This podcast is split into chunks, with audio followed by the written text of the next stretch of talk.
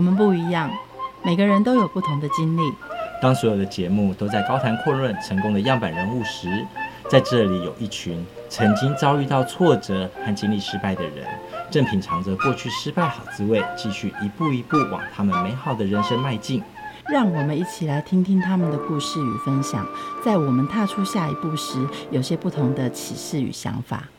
欢迎收听《失败好滋味》，我是 Rico，我是贝大小姐。贝姐，帮忙把桌面清干净，我要放我这些瓶瓶罐罐的。你这样子只用了两个空间，根本不够放。哎、欸，你干嘛买这么多香水啊？这很败家、啊，你去哪了？你既然都要问我去哪，当然去败家啦。嗯、知道吗？早上开早会的会议要吸引好人缘，下班运动的时候，你的运动香水呢，如果没有跟汗水加在一起，是发挥不了功能的。那到了晚宴的时候呢，你还要用那种妩媚的香水才能钓得到人和钱。你看这么多的不同的功能，不像你就喷那么爽身粉，你知道爽身粉跟那孩子的口水味联想起来，那是有多可怕？可是你喷这么多的香水，全部混在一起，比较像是那个梳油头的老贝贝去爬那个半瓶山的阿嬷，哎，一点都不好闻呐、啊。是半瓶山的阿嬷在等着梳油老头来爬，找事啊！所以还是算蛮对了。你在等对不对？有没有诱觉啊？就算没有，也要有眼光，还有最新的时尚消息。你知道这一代可是最新旧品牌卖的最好的小苍兰。你看到、啊、另外这一代要你量视力那两个 C 掉在一起的那个，这五号香水你知道有多夯？现在在夜市都买得到了，不多买一些回来哦。拜托，我觉得你全身上下只下屁味，你知道吗？刚刚全部讲了半天，全部都在放屁。换给你这个干净的那桌面啊，我觉得我来帮你调香好了。你能调。的香能够盖过我的屁味，你也没有这个功力啊！我现在在跟调香大师毛毛老师学习怎么调自己的香水。现在我先请调香大师以及调香做自己香气设计师的作者毛毛老师，我们可以请老师来教你调出最适合你自己的香水。嗯、大家好，Rico 小贝好，我是毛毛老师。小贝要邀请你来帮我调一个能够比我屁味还要重的香水，你能调得出来，代表你的屁也很。臭，屁味真的有点难调。我觉得直接收集你的屁味比较快一点，因为植物界的香氛大部分是香气为主。我们屁味，我们如果真的去解析的话，它那个氮成分比较高，植物香气可能比较难调得出来。我们还是以香气的导向喽。香气的导向好像都是从天然的花香草本植物去，不管是蒸馏啊，或是我在你的书里面谈到的树枝压法，对不对？对。但是所有的这些香水，并没有像刚刚所说那样啊，像是麝香猫咖啡一样，让什么东西排出来之后会更香。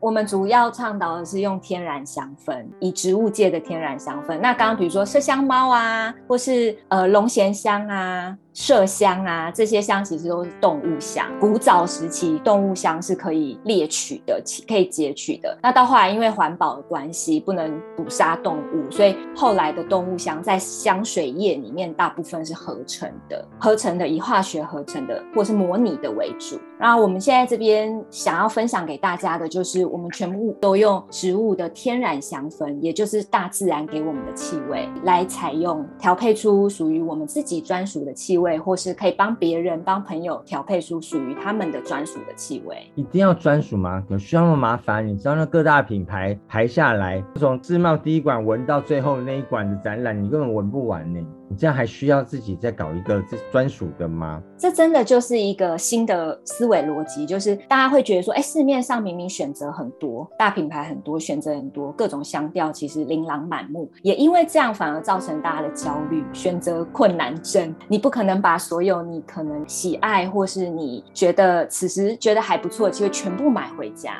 买回去以后，你可能在使用上，你也不知道你现在到底要使用哪一瓶。最后，你可能买了很多以后，你觉得其实都用不不完。你今天喜欢，明天可能就没感觉了。所以，还不如我们学习一个技能，就是善用大自然的气味。你觉得你现在符合什么感觉？喜欢什么气味？你就自己来调，自己动手调，最符合自己现在的情绪的当下，或是你想要期待的场景，其实都可以造就。想要分享给大家，就是我在调香做自己的香气设计。师这本书里面教大家都是很浅显易懂，你怎么样去认识这个精油的好朋友，然后最后感受他们的气味，进而利用这些好朋友给你的特质感受来呼应自己的形象，调配很简单的方式就可以调配出自己觉得呃符合你现在形象的气味。我们光是在坊间呢所看到这么多的香水，其实就非常的难选择了，它各甚至分类也五花八门。很多如果你是要木质的啊，要不要有清香感啊，或者是柑橘类啊，搞不好你挑红酒还麻烦，你知道吗？对，真的。而且有时候大家会光服务人员光问他说，你要选男香还是女香的时候，这边就卡住了，因为很多女生其实喜欢有点木质调，然后男生其反而有时候喜欢有一点花香感，这真的很难一切两分。所以很多气味其实现在是没有性别的，然后是中性化为主。何不我们就大家以你自己喜欢的精油来调配你属于你自己现在喜欢的气息就好了。那感觉很像是今天想要吃什么菜，我们就自己来拿简单的食材来来炒菜来做，符合你现在想要吃的欲望和记一记你现在的五脏庙，这是可以很幸福很美好的事情。对，光市面上所卖的那些商品的香水呢，其实你都不知道它分类到底是属哪一个体系出来的。所以有时候也会有广告词说，这是我新的怎么样的系列。如果按照自己调香的话，这世界更难懂了吧？会不会会有那种像彩色光谱一样？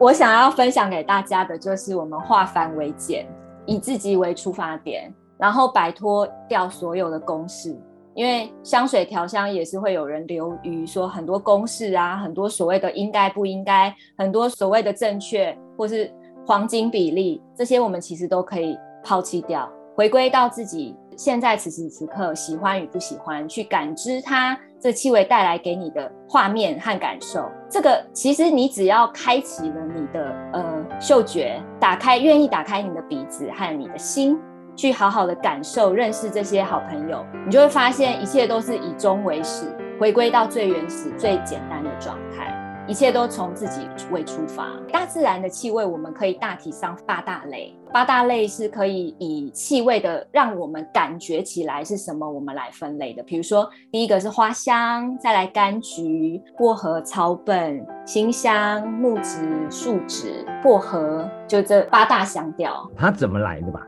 它们是气味的感受。就是这个气味给我们感觉是比较柔美的，像花的感觉的这个气味的调性，我们就把它划分成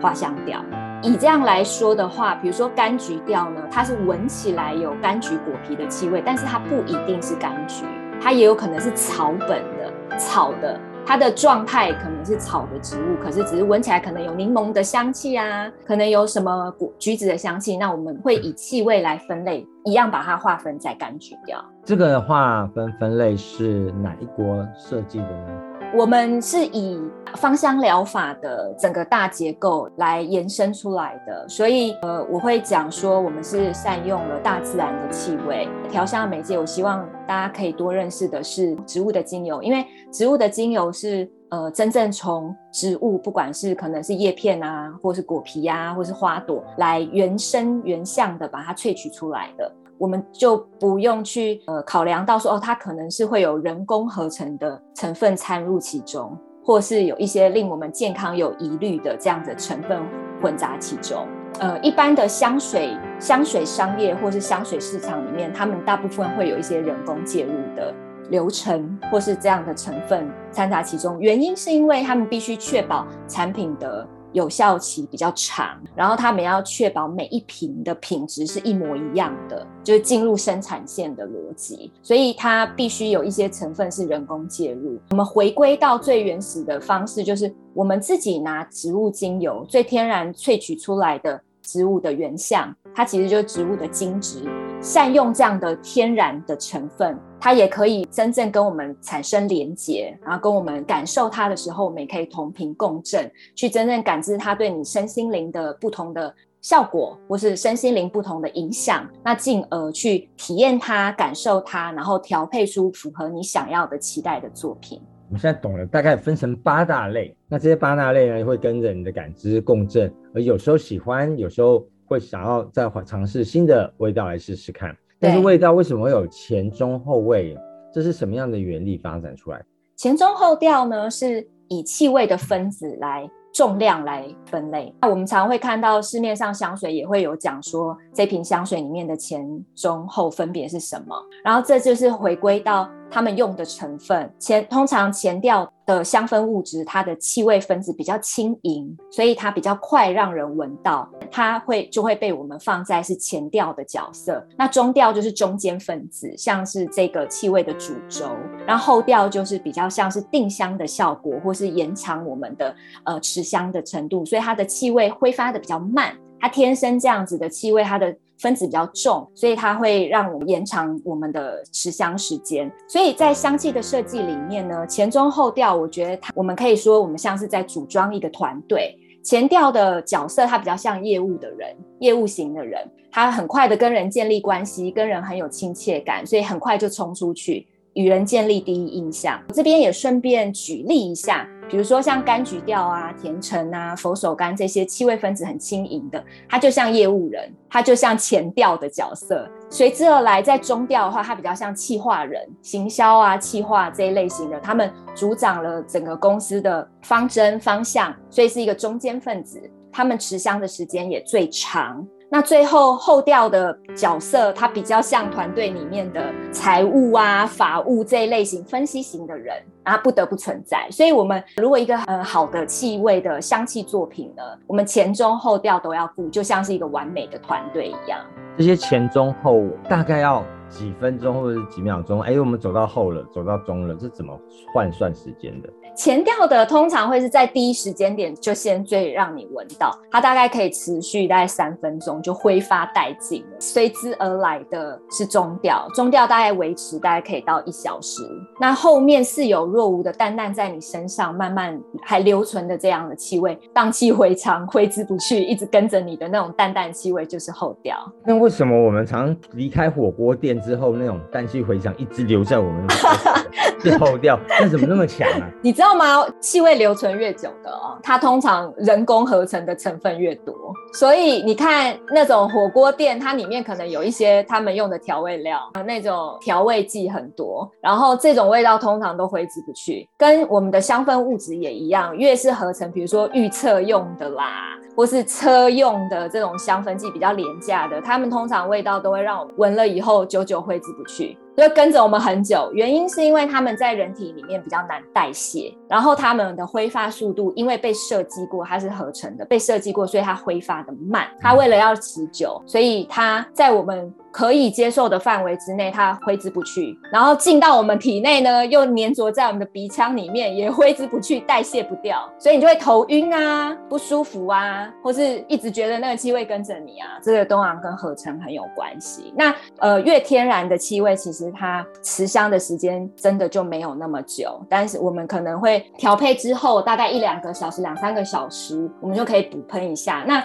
用天然的香氛，我们也可以转念啊，提升我们的注。注意力啊，在我们的空间中、身上都可以大面积的喷洒，其实也可以起到很好的对我们身心灵的效果。这些前中后味其实很大的元素来自于它的取材本身植物的特性有关。嗯，香氛物质的重量，它的挥发速度。这香氛物质的重量，植物的本身还是是萃取出来改变后的东西。植物的本身，因为每一个精油它里面都有上百种的化学有机分子，那它们的化学有机分子如果它比重量比较重的分子含量比较高，它就挥发比较慢。它比如说像我们讲柑橘类的，它们通常是前调，它们就是含单萜烯这样的成分比较多，通常它的气味分子就很轻盈，那它们就是适合做前调的角色。我觉得大家可以，嗯，如果身边或是手上有几支精油的话，你可以感受。一下，像第一是柑橘调，第二可能是像薰衣草这样子的，有一点花香调，然后第三个可能是像岩兰草啊，或是安息香这样的树脂的味道，你就可以分辨前中后，它给你的速度感是不一样的。那刚刚讲第一个柑橘调，它就是很快来，很快走。那第二个就是像是桥梁一样，薰衣草就是中调，像桥梁一样衔接前与后。那后调就是属于动哦，很慢，很慢，很慢，很慢的那种感觉。但他们在团队里缺一不可，会起到一个一加一大于二的一个很好的团队效果。是为什么前中后大家有时候一起去逛街买东西，然后呢给了一片香水片，每个人闻起来就会前中后所写下来的那种感受都不一样哎。对，真的气味因为很主观，所以每个人他一闻下去，他的感觉他 catch 到的那个，有些人他会 catch 到的是比较甜的味道，有些人就特别会 catch 一些粉的味道，然后有些人就特别对那种木质的那种气味特别特别有感觉，情有独钟。所以我在课程中遇到很多学员的分享，我觉得也都很有趣。就是同样一个气味，大家描述出来的感受天壤之别。就比如说以大西洋雪松这个气味来说啊，有人闻了觉得哇，好有安全感，香香甜甜的；有人闻了觉得像阿伯，就觉得老人味很重，是不是很不一样？那。我们其实气味就着重大家感知上来说，喜好个人喜回归到个人喜好真的很重要。那我在带领大家、引导大家调香的时候，都会以你自己喜欢与不喜欢来做一个当下的决定。每个当下自己可能今天的当下和明天的当当下换个心情之后，这个香水也会有喜欢与不喜欢了。如果买了一个大品牌之后，你必须一直脑补，我是喜欢它的品牌的，没有关系。至于它的香味，只要我放上去了，很多人都认为我是那个大品牌，有相同的理念或者是所塑造出来的特质。但真正要到了自己调香的时候，在选择自己香氛的时候，我们每天都在问呢，怎么能够知道自己到底要什么？还有这些我们喜欢的。会不会是让人觉得很不喜欢？那别人很不喜欢的，没过多久，会不会我们也开始喜欢它了？其实，其实调香啊，我觉得反倒它是可以把复杂的东西变得简单，因为我们一切只以自己为出发点。你自己喜欢的香气来做一个组合，你可以跨过选择障碍，直接就是体验这些植物精油带给你的感受，然后挑选出你喜欢的前中后调，然后把它搭配在一起，就变成可以满足你，让你自己开心快乐的气味。然后呃，这反倒就是我们其实自己调的时候啊，都可以调配小梦数，然后每一次尝试一下，它给带给你不同的感觉，因为大家都是在不断的体验。和尝试中去更了解自己，然后这个也真的还蛮像煮菜的，就是我们刚开始一定是买简单的食材、简单的调味料，然后具有简单的锅具，那这就也蛮像调香的，准备了几个天天然精油，然后有烧杯、搅拌棒这样子的简单道具，那再来其实就是练习，不断的简单的练习，你只要抓住基本的逻辑，然后加以练习去感受你每一次做出来的作品给你的感觉，那可以怎么感觉？大家就是。把你今天调配出来的这个气味喷在身上，或是你自己闻，感受出来你今天跟人家一整天互动下不同的感受，你去有觉知的去感受你今天一天的不同，你跟人的应对啊，或是你看待自己的眼光啊，或是你自己对自己的想法啦，有没有什么样更美好或是更不美好的状态，你都可以把这些呃想法放在心里面，作为你下一次调配的一些不同的元素，然后不同的去反馈。去调整，大家可以每次都调一点点就好，不要给自己压力。就像是外面的香水，市面上的香水啊，你还是可以买，但是你当然就不用落于说哦，我好像只有外面的选择，然后买了一堆以后，常常会焦虑，说我用不完。那自己调配的话，就可以常常是有实验的精神，然后取悦自己的心，感受自己的当下，然后调配小莫数，然后每次做不同的体验。刚说到一个重点呢，这些因为香氛啊，香水其实会影响情绪，然后也会影响。人跟人的互动关系。那如果今天你调了一个，我要吸引好人缘，可是因为你的味道呢跟别人不太一样，所以你放上去之后，自以为吸引好人缘，或者走到路上的时候，其实你都在吸引排米亚？退下好人缘呢？这就回归我们来讲一下，香水到底是给自己闻还是给别人闻？我觉得先给自己闻比较多，然后再来你对自己的这个气味，你觉得让自己更有魅力、更喜爱自己的时候，请你散发出来的那个气质和气场，就会让人家觉得你其实很积极、阳光、乐观。这是你自己先给自己一个气味上的描绘，然后你呈现出来的特质。再去影响别人对你的感官。那如果说你自己的这个气味呢，你就硬要把自己框在里面，然后不适合你，然后你要很扭捏的去矫饰说你是这样的人，其实别人看起来也反而会觉得很奇怪。我们生活当中呢，有很多除了香氛之外，会碰到的很多的香料和香气，哦，各种气味都在这个大自然当中。对，所以我们今天调了一个我们喜欢的、喜欢的香氛。忘了啊！我今天都要在厨房工作，哎，那那些香氛就会污染到，或是互相的综合到，那他可能就被闻到了，或者是他他没想到他今天一为了送公文跑了五百趟，或是绕了五百圈，那这些在调香的时候都要考虑进去吗？呃，我们调香的时候，你还是可以有一个自己的比较干净的环境。我们当然是比较不会在厨房啊，跟这些柴米油盐酱醋茶混在一起，所以。建议大家可以有一个自己的桌面哦，比如说你的梳妆台也可以。然后嗯，再来是一个打开你的嗅觉和感知自己的当下的心，这个很重要。然后去体验每一支单方，在书里面有介绍十六个好朋友常见的调香精油、单方精油，然后大家可以去认识一下，看着我们的书。然后我也我其实也有线上课程在平台上贩售，然后可以跟着我们的书和线上课程去认识这些香调，认识这些单方精油的好朋友，就像是我们在要进入烘焙的时候，煮菜之前我们要认识这些基本的道具一样。我们先认识他们以后，再来你就给自己一个练习的时间和空间，然后去不断的尝试它。建议大家可以这样子做。当大家都会使用这些调香的方式聚在一起的时候，这种感受是会互相干扰的，还是说，哎，大家在互相切磋你的身上的味道是怎么样调出来的时候，整个空气是不是充满了 非常丰富的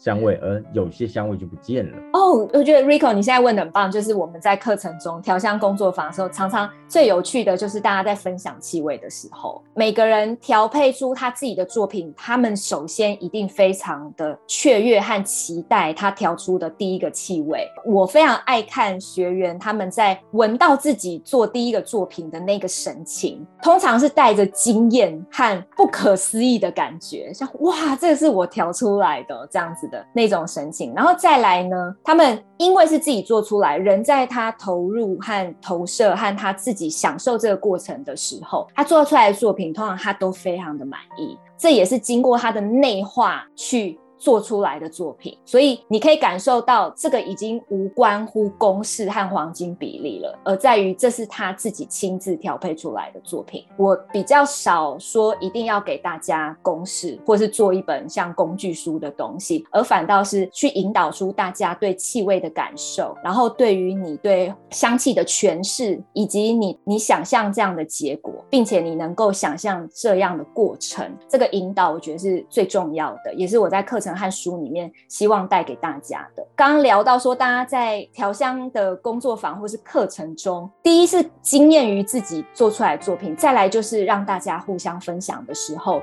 我会让大家猜说，哎，你你觉得他现在调出来的这个气味，想要呈现哪些形容词？这个味道闻起来是哦，成熟、稳重，或是幽默、风趣，或是可爱、知性，他就会发现说，原来他的作品和他喜欢的味道给人家。是什么样的形容词，而这些形容词就是他想要给别人的感觉。所以在这个过程中，他其实更了解自己了。透过这个大自然的媒介，他更认识、更了解自己，然后进而其实理解了自己的喜好。有时候之前还有遇过那一种企业内训啊，或是大型的活动。哦，比如说公司企业的内部活动，大家最后在分享作品的时候，就会说闻到就说啊，对对对，这个就是你，你就是这种感觉。然后我可能会陈述出来说，哎，这个味道我闻起来觉得你想要给我们什么感觉？然后比如说闷骚，然后大家就会说，对，它就是闷骚，就会觉得，哎，对，它其实给人的感觉就是这样。那你就会发现很有趣，气味可以唤起你中间有一些你自己都不知道的特质。刚刚讲那些气味，大部分人可能都认为这支是甜美型的。这只是清香型的，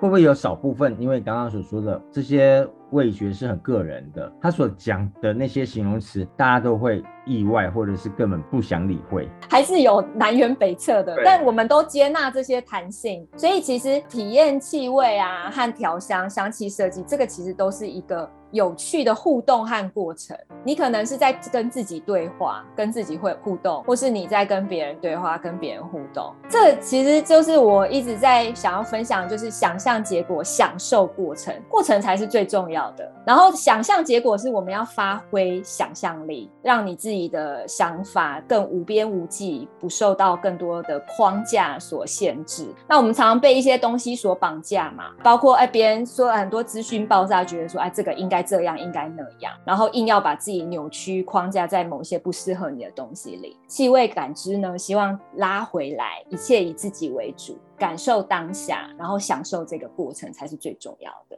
所以在课堂上，假设六个人做出六瓶自己属于独一无二的香水，别人欣赏的程度有多高？通常大家会不失礼貌的点点头说还不错，还是直接说这怎么那么臭？我觉得啊，首先呢、啊，我们老师在课程代理的时候啊，我们已经都把一些很臭的气味先先拿掉，不带进去了，我们才会说，哎，我们介绍给大家的是十六位调香的好朋友。或是三十支，那我最常给学员介绍，可能就是三十支是调香界好用的，他们各自有各自不同的特质。我的书这样子写出来，就是大家常常在一些茫茫香海里面啊，常不知所措，总觉得说，哎、我要自己调香好像是很困难的事情。这本书带给大家的珍贵的地方，就是我们已经萃取提炼过，把调香很好用的单方精油介绍给大家，你们就可以用他们分别有这样子的不同的特质和特色，可以创造。不同的感觉的的切入点来挑选并且调配。我在课程中啊，也通常就是用这样的方式，就不会踩地雷，因为已经没有讨人厌的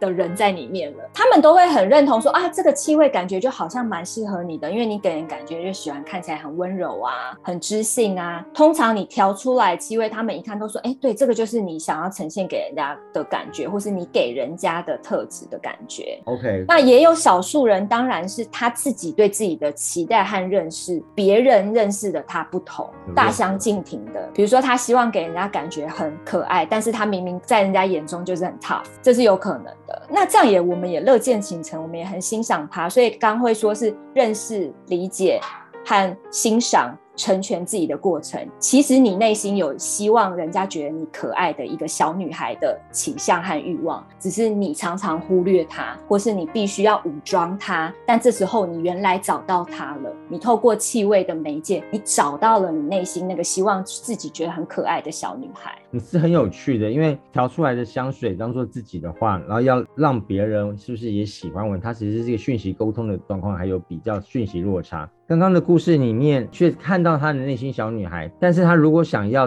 外表成熟魅力一点的话，你是帮她改变她的香水，还是建议她的个性改变？哦，一定是她自己调配出来的那个气味，如果透露着是她希望自己的形象呈现是可爱的话，我们会很理解和成全她这样的创作作品。而且我们会欣赏他的。通常我们会说，原来你希望自己是这么可爱、这么纯真，或是你甚至期望回到某一些时光，唤起了某一些你想要的情景。他会去思考说：“哦，原来他有这样子的欲望。”透过了天然香氛这个媒介而唤醒出来了，所以这一切呢，我觉得没有说因为一个气味你需要去改变自己，或是改变别人对你的看法，而是这只是在于一个与自己对话、同频共振，做出一个更欣赏理解的作品，以香氛的作品来呈现你自己想要的主题，这样子的一个概念。所以老天爷是不是给每一个人其实都有香水了？那就是体味，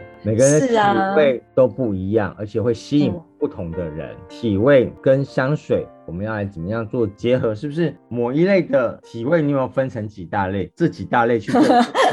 香水？每一个人真的自己都是独一无二的体味。那哺乳类动物就是靠这些味道。早期我们还没有进化的时候，都是靠嗅觉，在狩猎啊、求偶啊、认识地盘，就是用嗅觉来认识这个世界。以前是呃还没进化前是这样的。慢慢进化了以后呢，我们慢慢的比较低估了我们对嗅觉的依赖，或是我们对嗅觉的直觉，然后更相信了我们眼见为凭的事情，或是你看到、你听到的世界，其实气味是最骗不了人的，是最直觉，然后可以，因为我们说气味它直接影响了我们的边缘系统，那边缘系统掌管了我们的情绪和我们的记忆，所以它气味可以最直接的。影响我们的情绪，也唤起我们的短期或长期记忆。这些呢，是别的知觉可能没有办法这么有效率的达成的效果。对自己取悦自己也是啊。你如果闻到一个喜欢的气味，你会马上瞬间三秒钟觉得开心，你可能伸缩了眉头，你就放松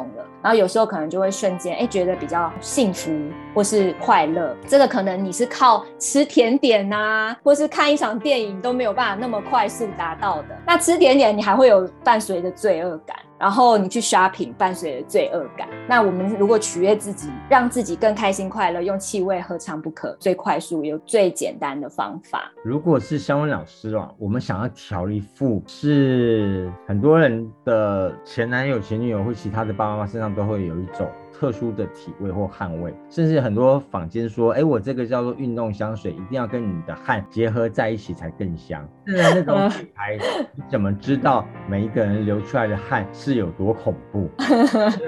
加上你那个香，实在是更不敢恭维了。那也就是说，如果我现在想要调配一样心目中那个喜欢的那个味道，那我们要怎么收集汗水，不跟那个香氛滴在一起啊？这个应该就会有一些调配出来的话，他们会有一些测试吧，就是在它去除异味啊，有没有这样显著的效果啊？然后它对于呃运动后的一些场景，比如说需要看起来比较阳光、比较干净。这样子的气味呈现有没有办法传达这样子的讯息？如果是我的话，我会就会想说，我们比较适合户外运动，或是适合白天使用的香氛，我们当然就是会一些比较清新干净的气味居多。所以像柑橘啊、草本啊，就是蛮适合这样子的调性。其实每一个香水，它创造出来的都是自己的感受和别人对你的感受，你有你自己的专属的体味，它就会融合出一个它该有的呈现的效果，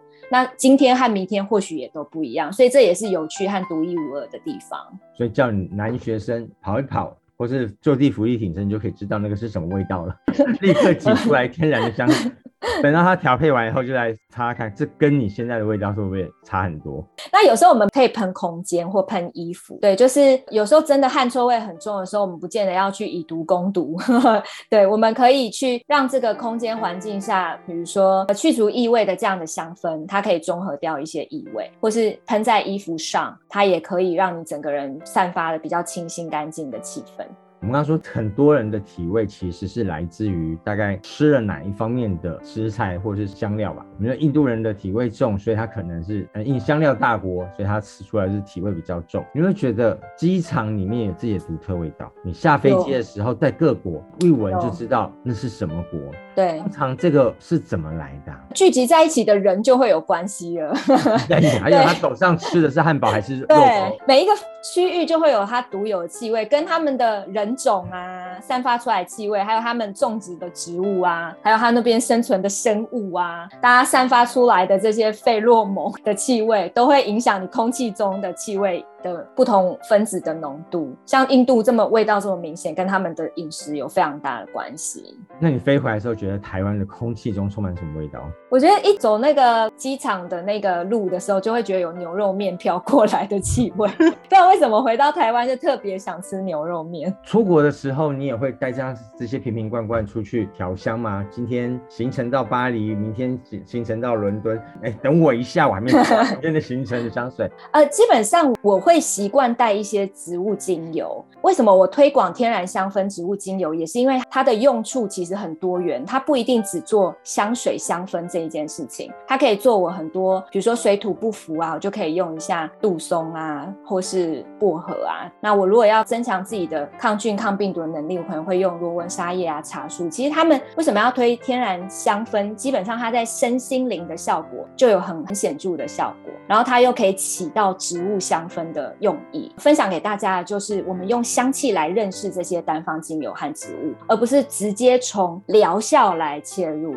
疗效真的太多人讲了，那我们只要用自己需要的就可以。那香氛的角度，其实大家比较陌生，然后也觉得比较难切入。我想要引导的是一个比较简单明晰的路途，让大家可以看得到前方的明灯。在你书中也有一个很有趣的市场观察，就是各国卖的哪些香氛，还有体香膏，也代表这一国的市场以及这一国的需求。香水是法国开始发展出来最旺盛的，二十世纪他们不洗澡，在中古世纪尤其严重，大概十五世纪那个前后啊，欧洲人是不洗澡的。然后呃，所以他们的香水工业其实是被臭味逼出来的。那他们不不洗澡，就不断用很多的各种香水，一直掩盖自己身上的异味。这个需求真的从法国开始，一直发展至今。其实法国香水的这个工业是先驱。我觉得我们现在在讲的、分享的这一块呢，是回归到植物天然香氛，它倒不是跟呃，一定是跟香水工业这个市场做直接的短兵相接，它也不是互为有无，也不是说取代或是不取代的问题，而是我们就像一样，我们认识食材菜的话，我们就会自己有一个煮菜的能力，取悦自己。今天想吃个青菜，就炒个青菜，大概是这个概念。然后香气并不是一个很。高大上，大自然送我们的礼物其实非常珍贵，只是我们一直没有去认识它。那我希望现在大家借由这个机会，可以去认识大自然的气味，然后用简单的方式可以带到你的生活中。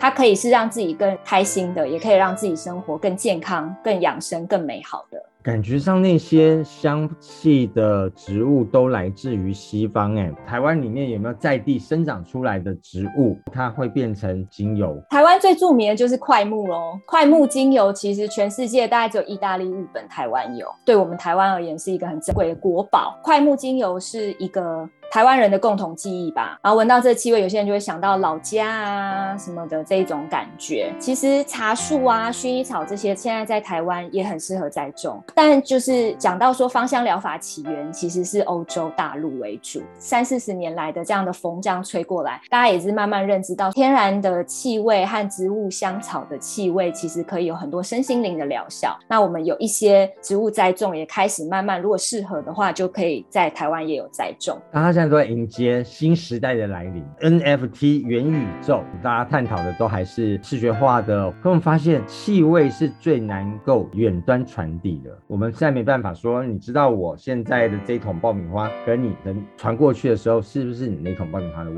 道？那为什么你会说这是一个气味时代即将来临？气味传递当中是不是也开始解决了一些问题？气味时代来临，是我希望大家更重视对嗅觉的感官，重新打开你的鼻子。打开你的心。以前我们眼见为凭的世界，我们用视觉来描绘出来的世界，其实可以用气味重塑一次，并且用气味去感受自己的个人特质，或是调配出属于自己的亮点的气味。这个是我在二零二零年觉得，不但是呃元宇宙元年，其实我们我们倡导了气味时代来临，也是一个气味的元宇宙。所以希望大家可以找到自己的亮点，然后并且顺应自己的心，去更理解和欣赏自己，这个就是气味时代来临。NFT 这个东西，其实它当然还是必须有一个载具嘛，就是像视觉上，它必须可以看得到啊。它目前来说，其实以后我觉得这是一个充满想象力的世界，我们也不排除它其实是可以发行 NFT 的，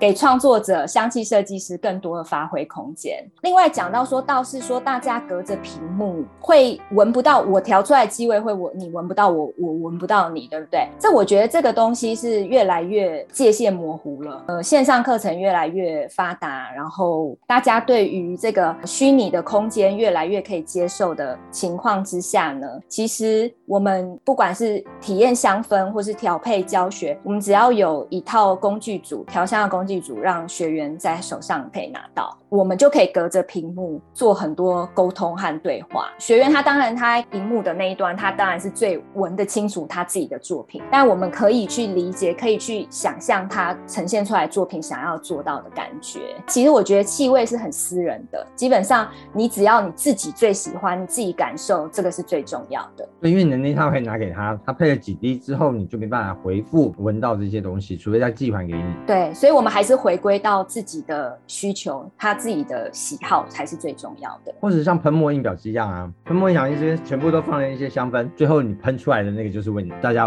所创造的味道。檬子气味魅力学想要传达是哪些讯息呢？我希望大家可以感受自己的亮点，你的气味多专属，就能多让人印象深刻。所以多多善用大自然的气味，然后来找到自己美好的地方，用气味来描绘自己的形象。人们闻的不是真的是气味，而是你散散发出来的气质。那你能吸引人的魅力，从来都不是颜值，而是你的气场。所以，呃，大家善用气味，可以让自己的生活可以达到更美好的状态。好，那你看了这么多，你觉得大家错误使用香氛的结果，那你会建议他们怎么做呢？哦，我觉得大家可能就是常常会用一些大品牌来框架自己、绑架自己。这个我觉得是这个我们香气设计师的观念下，哈，我觉得可以让很多人松绑，就是你可以。不再受限于说哦，好像只有买某一些大家所熟知的名牌，所谓的名牌喷在你身上才会是好闻的，而是你可以把自己更自由自在。更无拘无束的调配设计属于你自己的香气，让你自己的个人特质达到更好的彰显。然后借由这个过程，可以让自己更认识自己、更理解、更欣赏自己。谢谢达到我喷什么香水，它就是名牌。对，对自己就是名牌。那这边呢，也想要分享给大家，就是可以少用一些化学合成的物剂，多用天然香氛取代化学合成，像植物精油啊，或是天然的香氛，这些都是很值得推。广比较没有健康上的疑虑，那也可以起到对我们自己的身心灵比较好的效果。我现在就是在从台湾这边创建一个国际天然香氛发展协会，也希望透过我们的课程体系还有证照制度，可以让更多人从学习的角度来认识天然香氛，取代一些化学物质，让我们的生活可以更美好。对当我们听完毛毛老师所说的调香，原来我们自己在家都可以动动看，也许可以探索我们。长期被忽略的感官。节目的最后，一起来欣赏 Macy Gray 带来的《Beauty in the World》，相信自己调香也能够 Reach Your World。